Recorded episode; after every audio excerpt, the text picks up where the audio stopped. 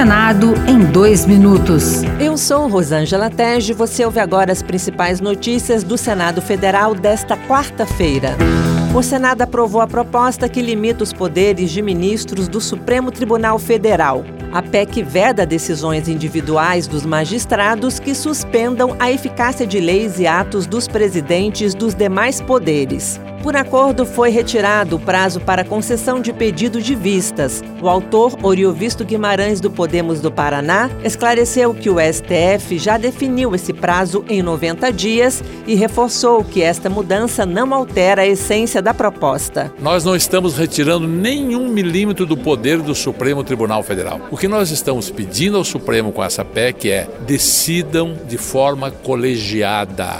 O poder do Supremo é tão grande que é um absurdo ele ser exercido por um único homem. A Comissão de Assuntos Econômicos aprovou a tributação sobre rendimentos de aplicações no exterior nas chamadas offshores. O contribuinte terá que declarar anualmente os ganhos e não mais quando trouxer o dinheiro para o Brasil. A proposta seguiu para votação no plenário do Senado. O relator Alessandro Vieira, do MDB de Sergipe, explicou que, ao fazer a declaração anual dos rendimentos, o contribuinte vai pagar 15% e não mais 27%. A proposta, no entanto, recebeu críticas do senador Carlos Viana, de Minas Gerais, que teme a bitributação e o aumento da carga tributária. O objetivo desse projeto é aumentar a arrecadação em cima de impostos de quem, inclusive, já pagou os impostos para ter esses fundos no exterior. Outras notícias sobre o Senado estão disponíveis em senado.leg.br/barra rádio.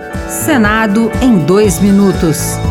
Uma produção Rádio Senado.